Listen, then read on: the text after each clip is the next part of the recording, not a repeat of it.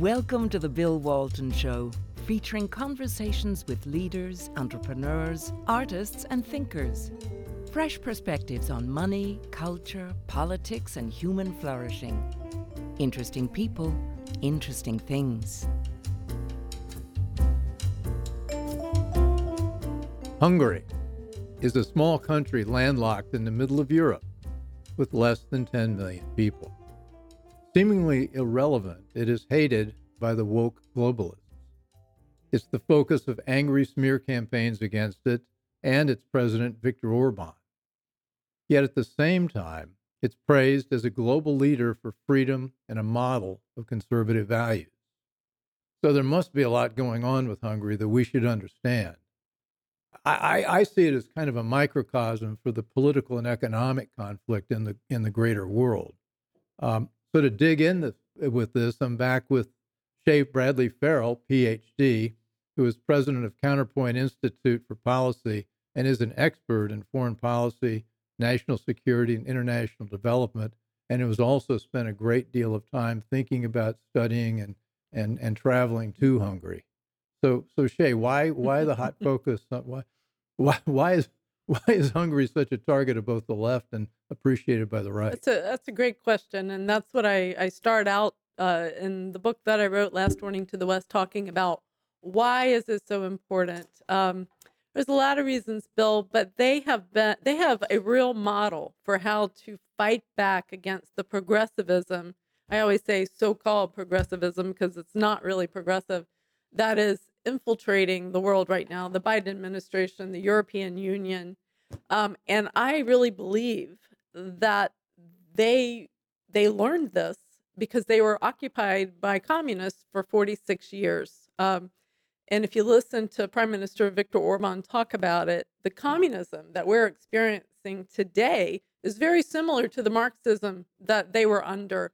And that's why they have no interest in it. Uh, they were occupied in and out by different peoples for about a thousand years, and they want to maintain their freedom and national sovereignty. So, you know, I I think the uh, catapulting of Hungary to the stage has has really been because they made the leftists very angry. Well, they have. We'll get we'll dig into that a, a lot more. You you've written a book about this that was published when last month? Uh, December of 2023. And your title is uh, Last Warning to the West. Yes. Uh, Hungary's triumph over communism and the woke agenda. Why the, why the title?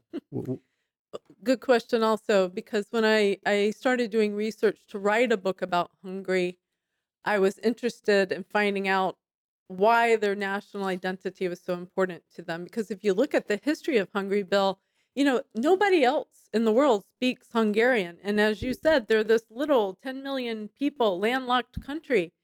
But throughout their history, they have held on, no matter who was in their country in occupation, they have held on to their own sovereignty, their own culture, their own identity. And I had to find out why.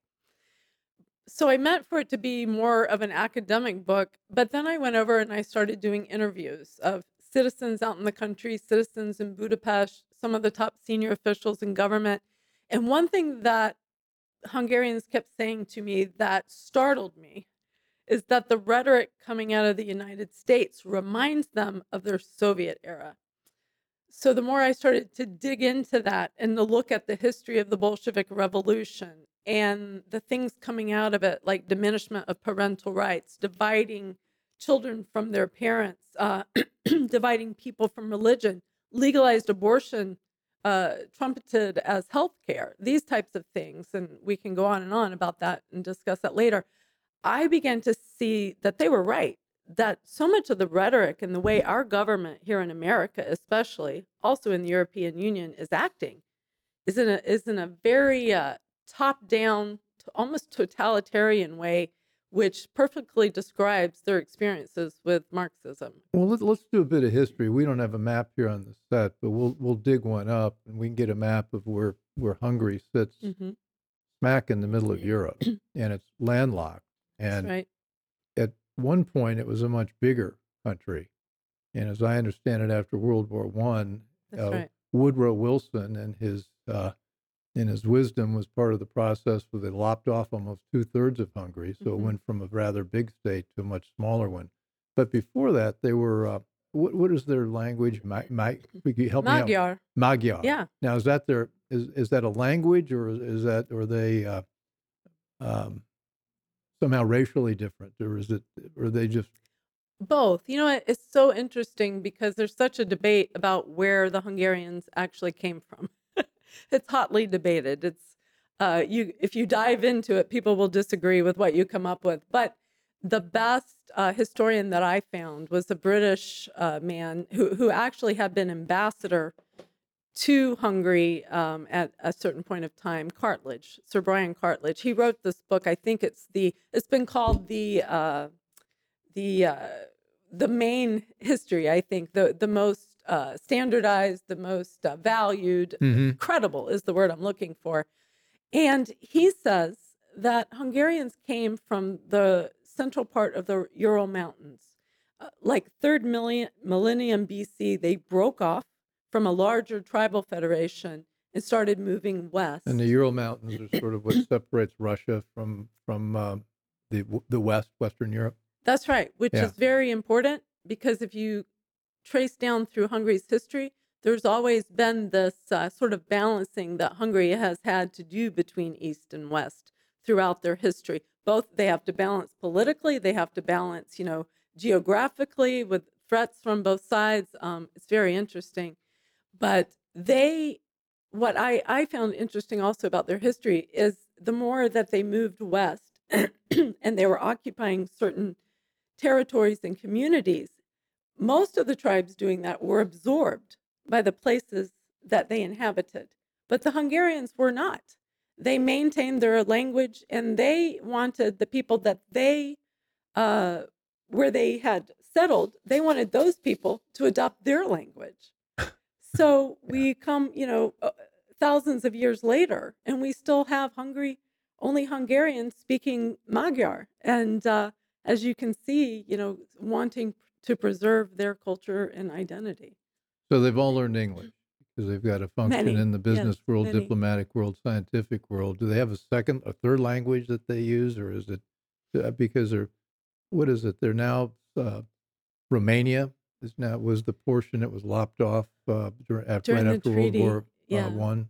What do Uh, they call that treaty? Trianon The Treaty, Treaty of Trianon, which was and that, that was Versailles, and well, yes, in 1920 was Yeah. when the treaty was done. Um, it came after uh, the or during the series of treaties of Versailles, where yes, two thirds Woodrow Wilson and the Allies uh, decided to give two thirds of Hungary away to the surrounding countries, and Romania was the one that gained the largest territory. And Bill, over half of Hungary's population was lost to these other countries. So they were severely weakened by this, and it's part of their identity even Well, I wa- today. I want to make this point simply because there's all this talk about borders. Hmm. obviously our own border, but uh, Ukraine. And Ukraine has been Mhm. same thing. Their borders changed every every 30 years or 50 years or 100 years or whatever the course of time. And there it's largely back and forth with Russia. But Central Europe also many of the same things. What we think of as countries on a map today, if you go if you do a time time lapse over the last thousand years, just massive change in what countries call themselves and where Very their true. borders are. Hard to keep up with, isn't it? Well, and, and we don't really need to, but it's it's the reason I want to do a bit of history is World War One. It got shrunk, and then that gets us into the twenties, thirties, and then the thirties, the Germans started uh, looming in Europe, and that uh, in World War II, Hungary became, I guess, allied at first with German, Austria-Hungary, and then actually got occupied by Germany. How That's did that happen? yeah, that's a good question as well. Um, the Treaty of Trianon really weakened Hungary, so they were very vulnerable to Germany. But at the same time, they were saying to to the Allies, "You also need to be watching out for Russia." Nobody was nobody really paid attention to Russia as any kind of a of, of threat, and um, Russia was then the Soviet Russia. Yes.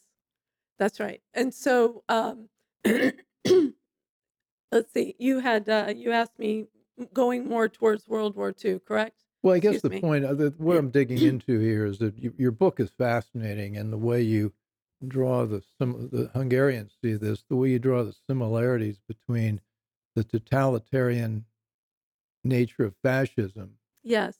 and, And- the totalitarian nature of communism, Mhm. and so That's the that's right. the So- Hungarians experience rule by the by the Germans, and as I understand it, in, in Budapest, which is the capital, Mhm. there was actually a big building that Yes. the Germans had occupied, and that's where all the torture chambers and Yes. prisons were. That's right. So, excuse me. In uh, 1944, see, uh, Admiral Horthy was the regent of Hungary at that time, and he had been trying to keep the Germans back, sort of doing a tap dance between the Germans and the Soviets to keep them both out of Hungary. But in 1944, ultimately, what happened uh, is Hitler rolled into Budapest in 1944 in March. He lured Horthy away to Austria. So uh, when Horthy returned, Germany had invaded and occupied, excuse me, and thus began, began a reign of terror.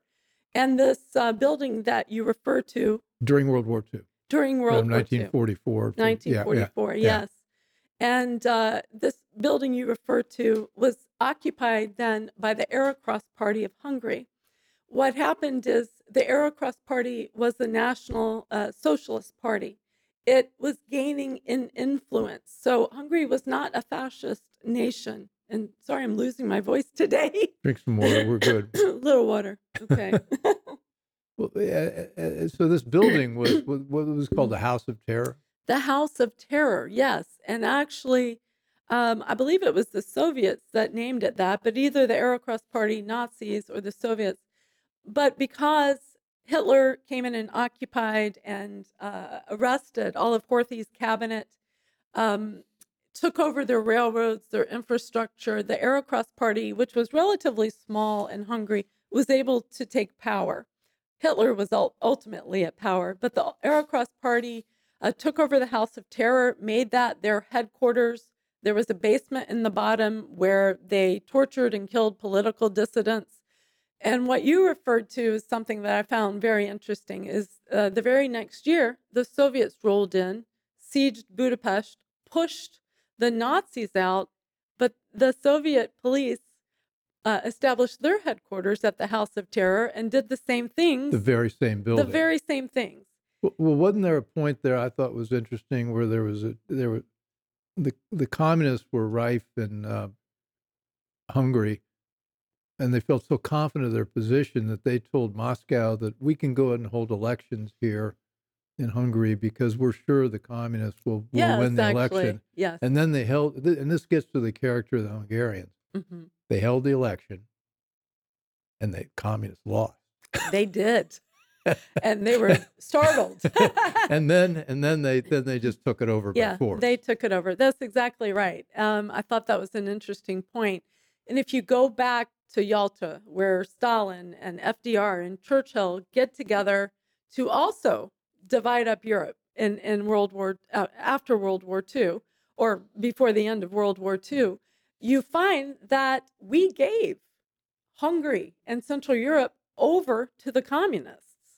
Um, so anyway, your point is correct. Well, these I want to do. I want to get into these threads because they bear on what's happening today.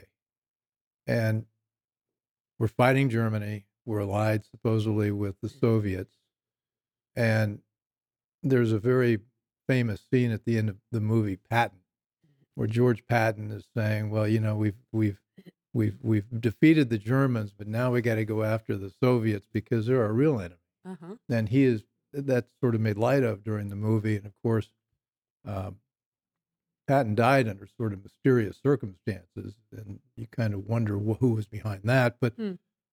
FDR was surrounded by people who were on the payroll of the Soviets Yeah. in the U.S. government, That's right.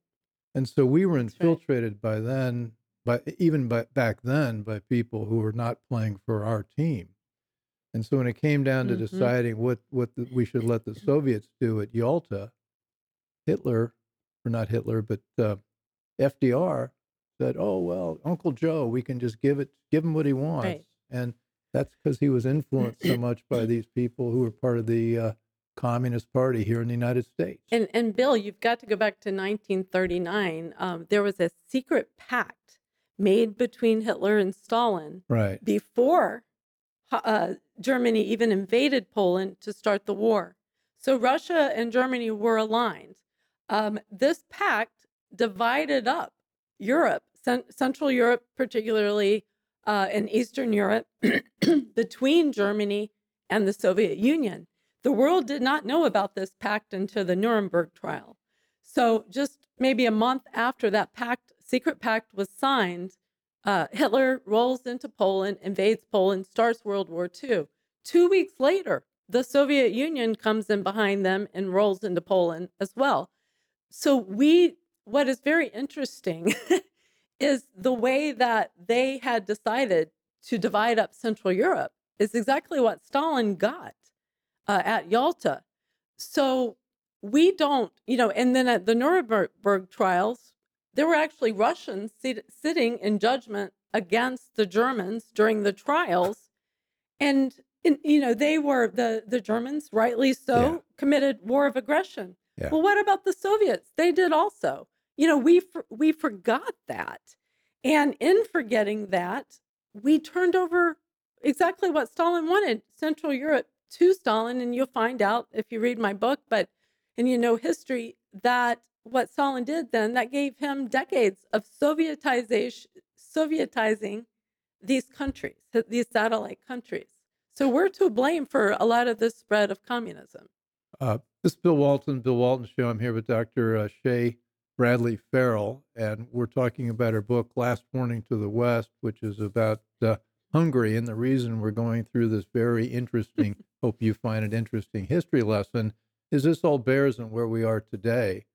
And I, at this point, I might substitute China for the Soviets, but I won't, I won't fast forward to that just then. Yeah. So let's stay let's stay in, in the post World War II period where FDR essentially handed Hungary Yes, to the Soviets. yes, he The. Soviets came in, and what happened?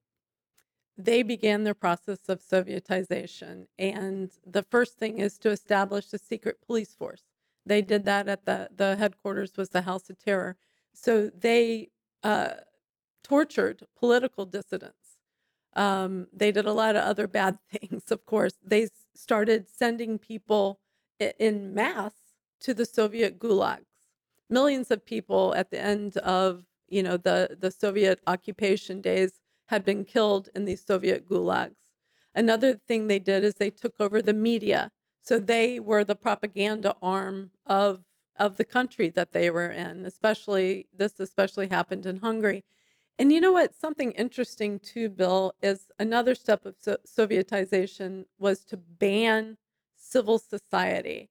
And I really dug into that aspect of it because it's it kind of sickeningly sickeningly destroys uh, a society when you do that. It, particularly in Hungary, uh, they banned 5,500 civic organizations, Civil societies like clubs, Boy Scouts, uh, associations. Rotary Club. They didn't have Rotary Club in, in, in Hungary, but things like that. Yes. And they took over the books. Th- They started redefining uh, Hung- Hungarians' history. They weren't allowed to celebrate their national uh, ind- Independence Day, the uh, Habsburg Revolution, uh, when they became independent and an independent nation from Austria. Uh, they weren't they weren't able to celebrate these things. They were told to take their crosses down and their Christian symbols off the wall. They had to put the communist uh, dictators' faces up on their walls instead. So the thing with civil society is even people, academics like myself, weren't. In some cases, if they were controlled, they were allowed to continue to be academics. But many of them became, you know, very menial task workers. Uh, they were not allowed to write books. They were not allowed to speak. So you lose your livelihood. You lose your purpose for life.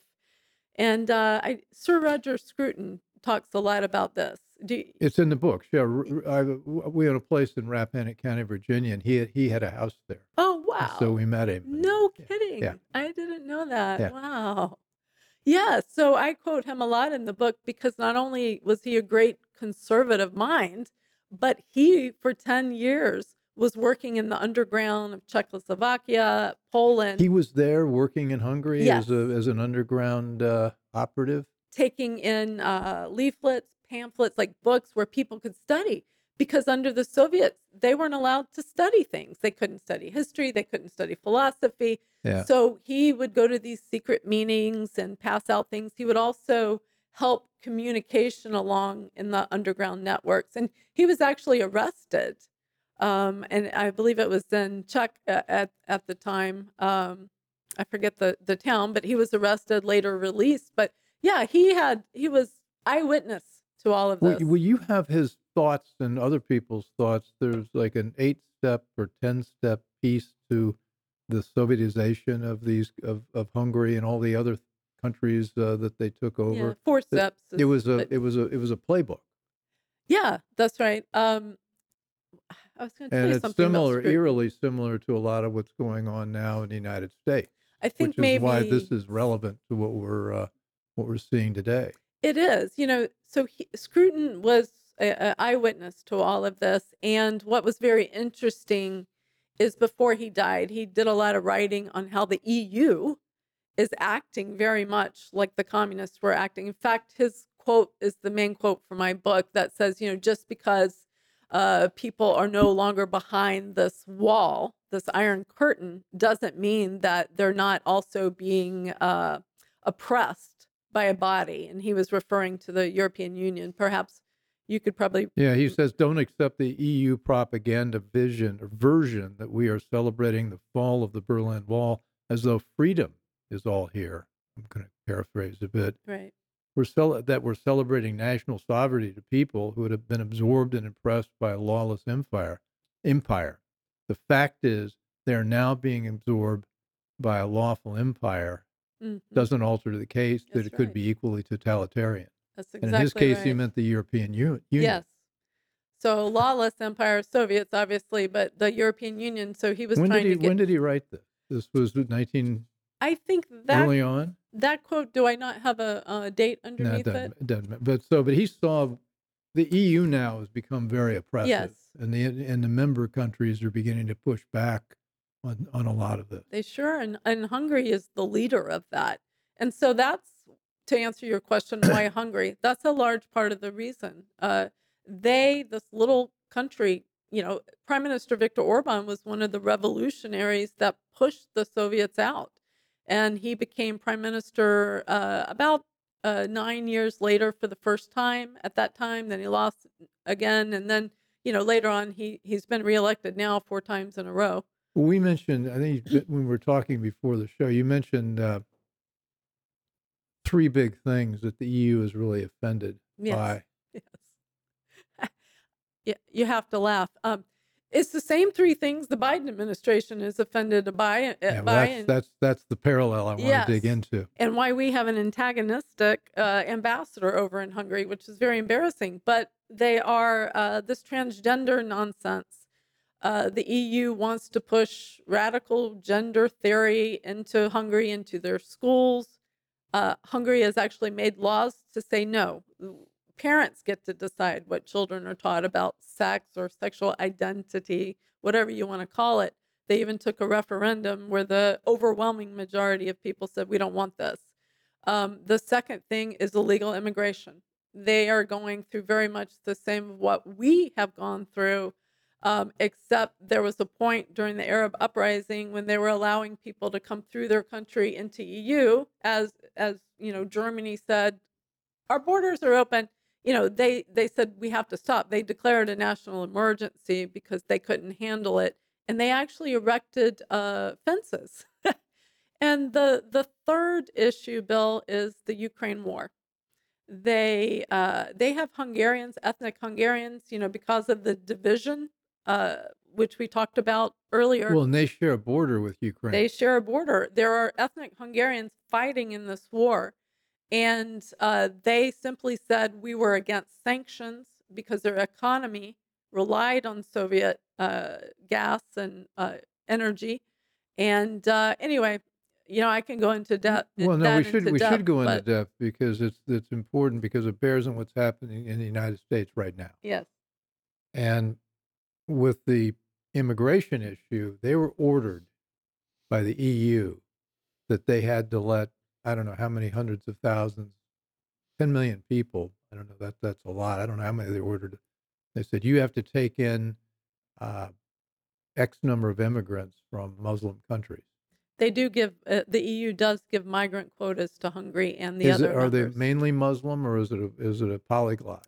I mean, it it- is a variety, but it is mainly Muslim that have come through, and, and they uh, were ordered to take them and Viktor Orban and and now I think Yes. thing keep in mind or they treat they try to single Orban out. He's supported by like 70 80 percent of the Hungarian voters. oh yes, he was uh, he had a landslide victory in this last one. You know, in his very first election, which was '98, I believe, he won two thirds of the majority, so he was able to actually uh, reject the previous communist constitution that they had and put in a democratic uh, constitution.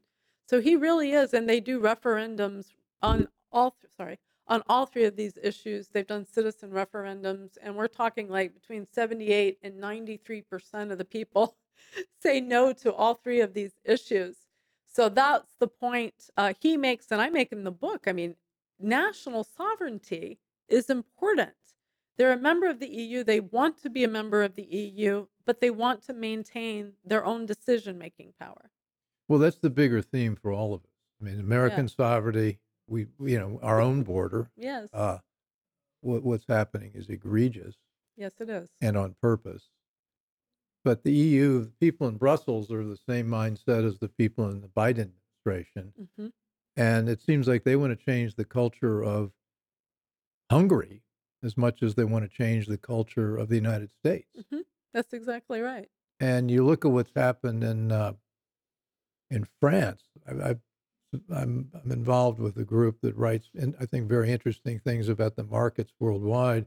They talk about France, and they're they're Frenchmen. And they say, well, France is basically have three elements here. If you want to understand what's happening, there's the central element, Paris, which is the elites, Mhm. the intellectual class, business, government, and then surrounding Paris is a ring. And in Paris' case, it's a literal ring of immigrants, Mhm. Mhm. and they're there to serve the elites with, uh, you know, gardening and what truck driving and whatever you do. And then outside that ring is the rest of France, which is, I think, 60, 60 70% of the population. Mhm.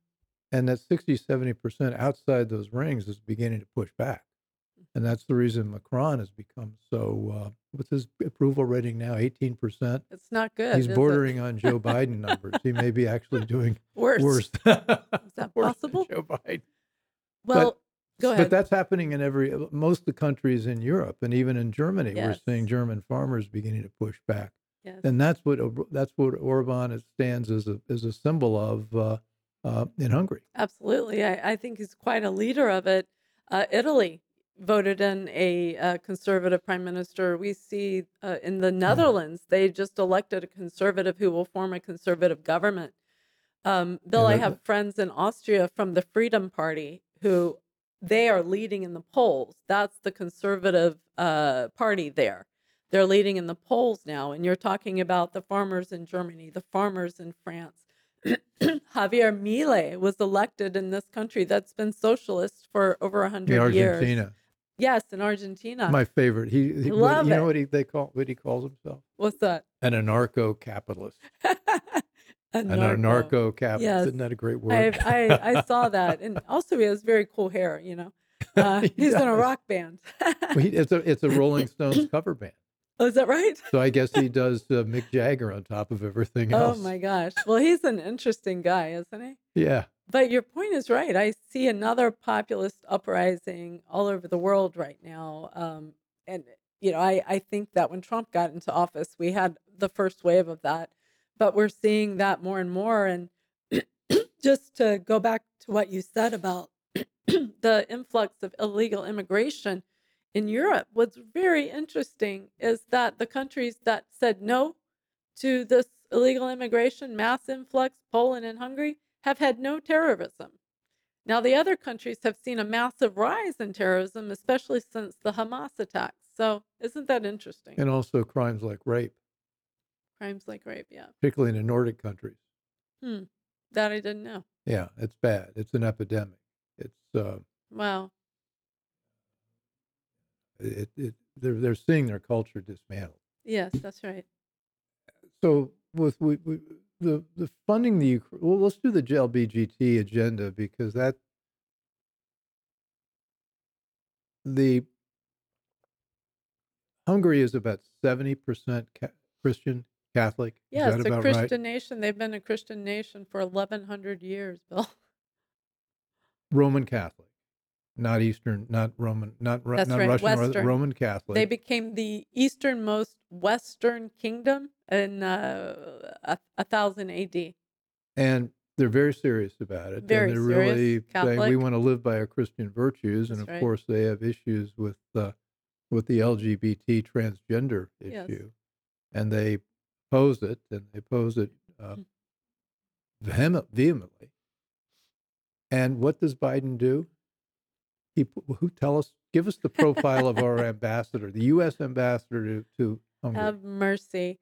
Our U.S. ambassador to Hungary, in his confirmation hearing in the Senate, called Hungary a backslider of democracy, an authoritarian government, aligned uh, Orban with Putin and with China. This is this is how he started out, and you have to understand. Uh, Hungary is a country with a, like I said, it's a republic with a parliamentary system. Uh, they have a, a democratic constitution. You know, I've spent a lot of time in Hungary, three months last year in Hungary. And for example, nobody cares if you are a gay couple. I, we saw, my husband and I saw gay people walking around holding hands. Nobody cares. But the majority of the people are saying that's not what we want to decide for our children. And yeah, they are they do not uphold an LGBT agenda. That's true.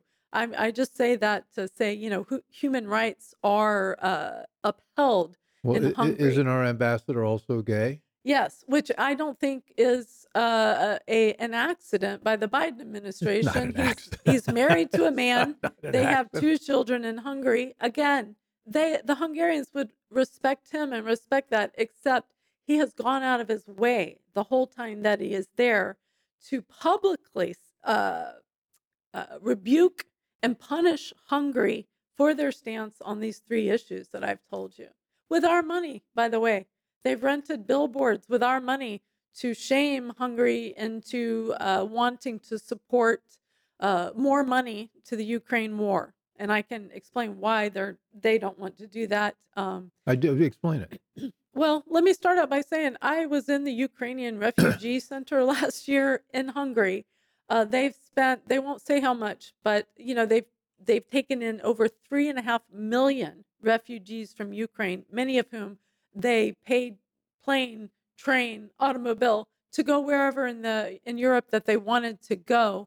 Um, but it was a very nice center set up. People were being taken care of to the ninth degree, veterinary care services, even, which, you know, I'm a dog lover. So I thought that was kind of cool. Yeah, me too. But um, they first started out were against Western sanctions uh, on Russian energy because they're reliant on Russian energy. They're a small country, and they said it will crush our economy.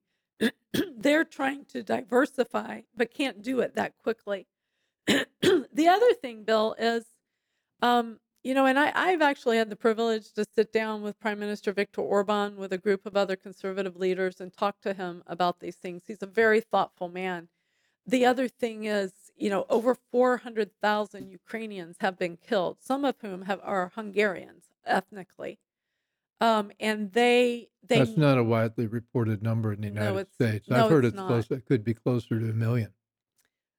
You know what, at this point, because this number I'm, I'm using from uh, probably six months ago or so, But we, nobody really so. knows. but Nobody it's- But it's underreported. Well, and I will tell you, my husband and I, you know, living in Central Europe last year, we were seeing a lot of the real reporting, not the US BBC reporting that is propaganda to support the Ukraine war. We were seeing the horrific casualties that the Ukrainians were taking, the infrastructure that has been leveled.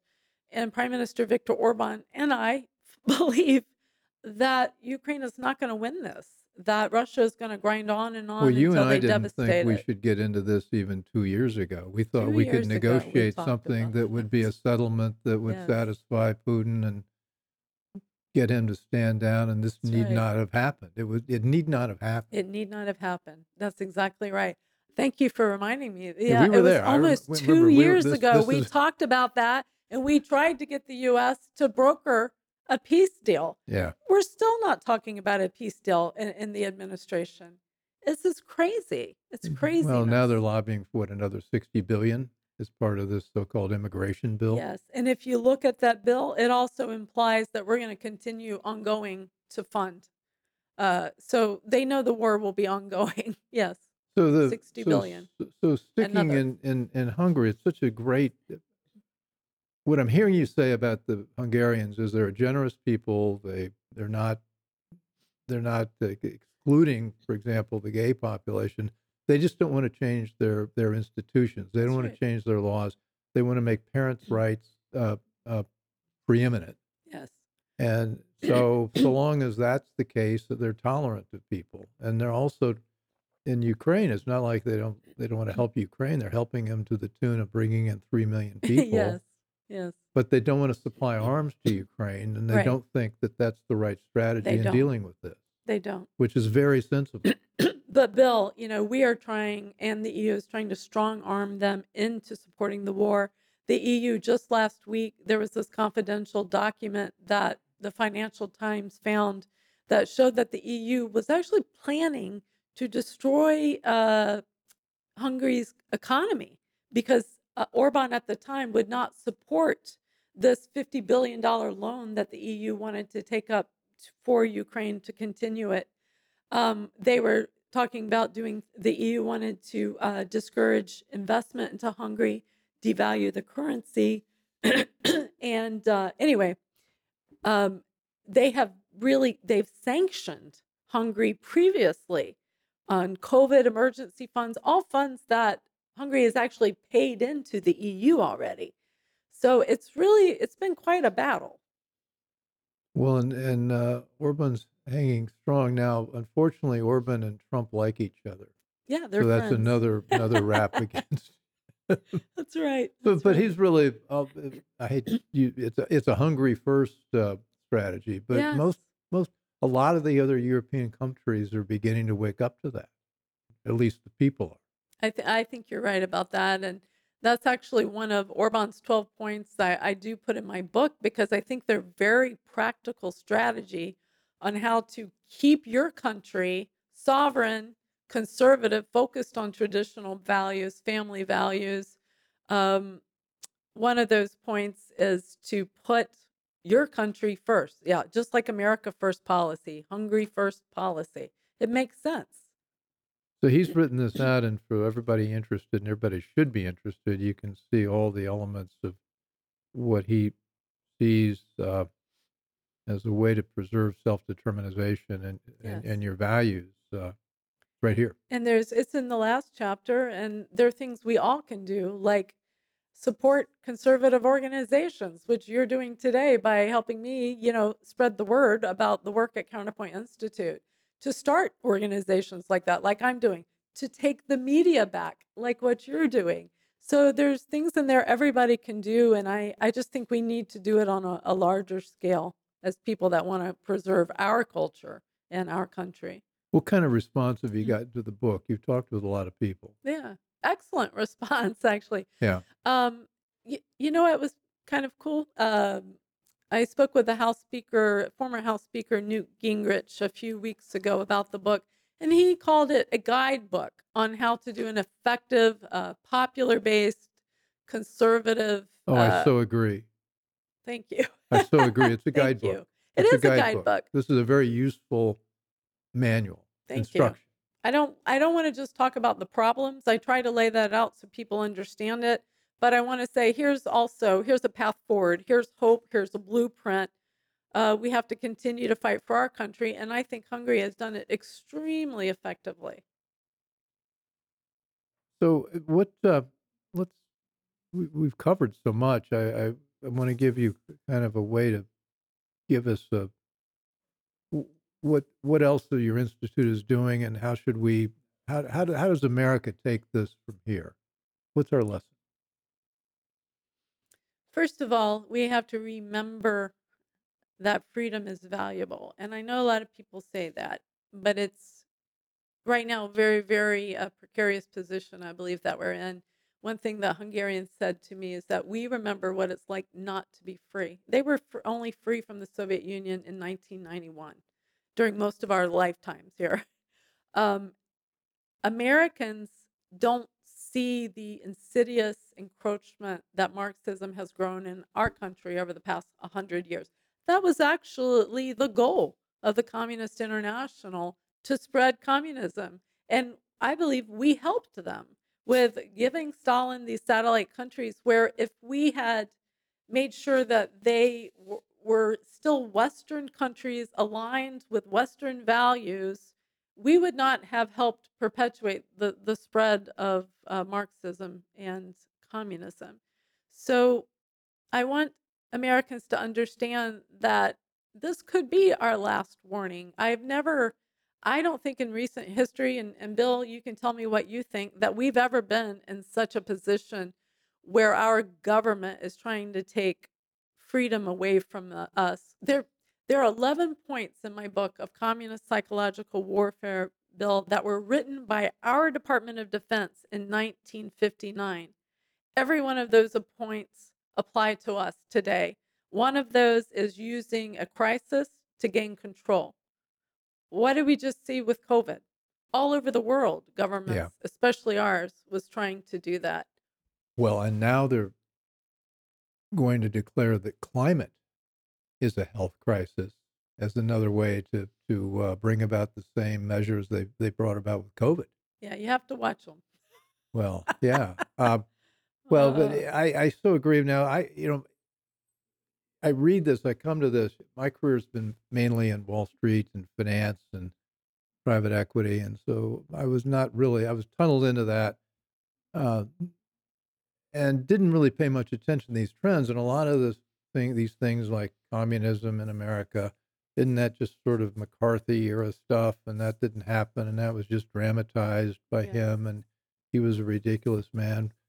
Well, you read this book, and you begin to realize, no, no, no. If you, if you think of it as cultural Marxism, taking over institutions, changing values, getting rid of the church, getting rid of civil society, that's been going going at, um, since even before the 50s. It started actually in It the did. 30s in the United States, yes. and you had a lot of those people working in the in uh, FDR's administration. yes. So these things which right. seem to, you know, my friend uh, Todd Zywicki, and I, I've said, that used this before. He's a brilliant professor of law. Oh, I think okay. it's George Mason. And the Oh, yes. difference between a conspiracy theory and reality, Uh-huh. three months. yes, I agree with you. Um, Bill, you know, I did not know these things either. I thought they were conspiracy theory as well until I Yeah, went no, to no, no, Hungary, no, that's heard just- the stories, yeah. that looked at history, did the research, and absolutely, we we have been infiltrated with with values that were our country was not founded on. Okay, this is the last warning. Read the book. uh, Shea Shea Bradley Farrell, uh, PhD, and uh.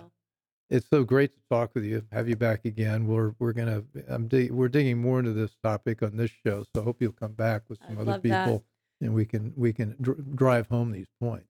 Well, and uh, if your listeners would like to go to counterpointinstitute.org, we send out a newsletter like twice a month that will update them on what's going on, or go to the go to Amazon and get the book and read it yourself. And you're on Twitter. I'm on Twitter at Dr. Shea underscore DC I love Dr. Instagram. Shea. All right, all right. I've been here with Dr. Shea. Uh, Bill Walton, Bill Walton Show. As you know, you can find us on all the major uh, podcast platforms, websites, uh, our website as, as well, and uh, um oh gosh, substack.com and just about every place you can find a digital show, that's where we are.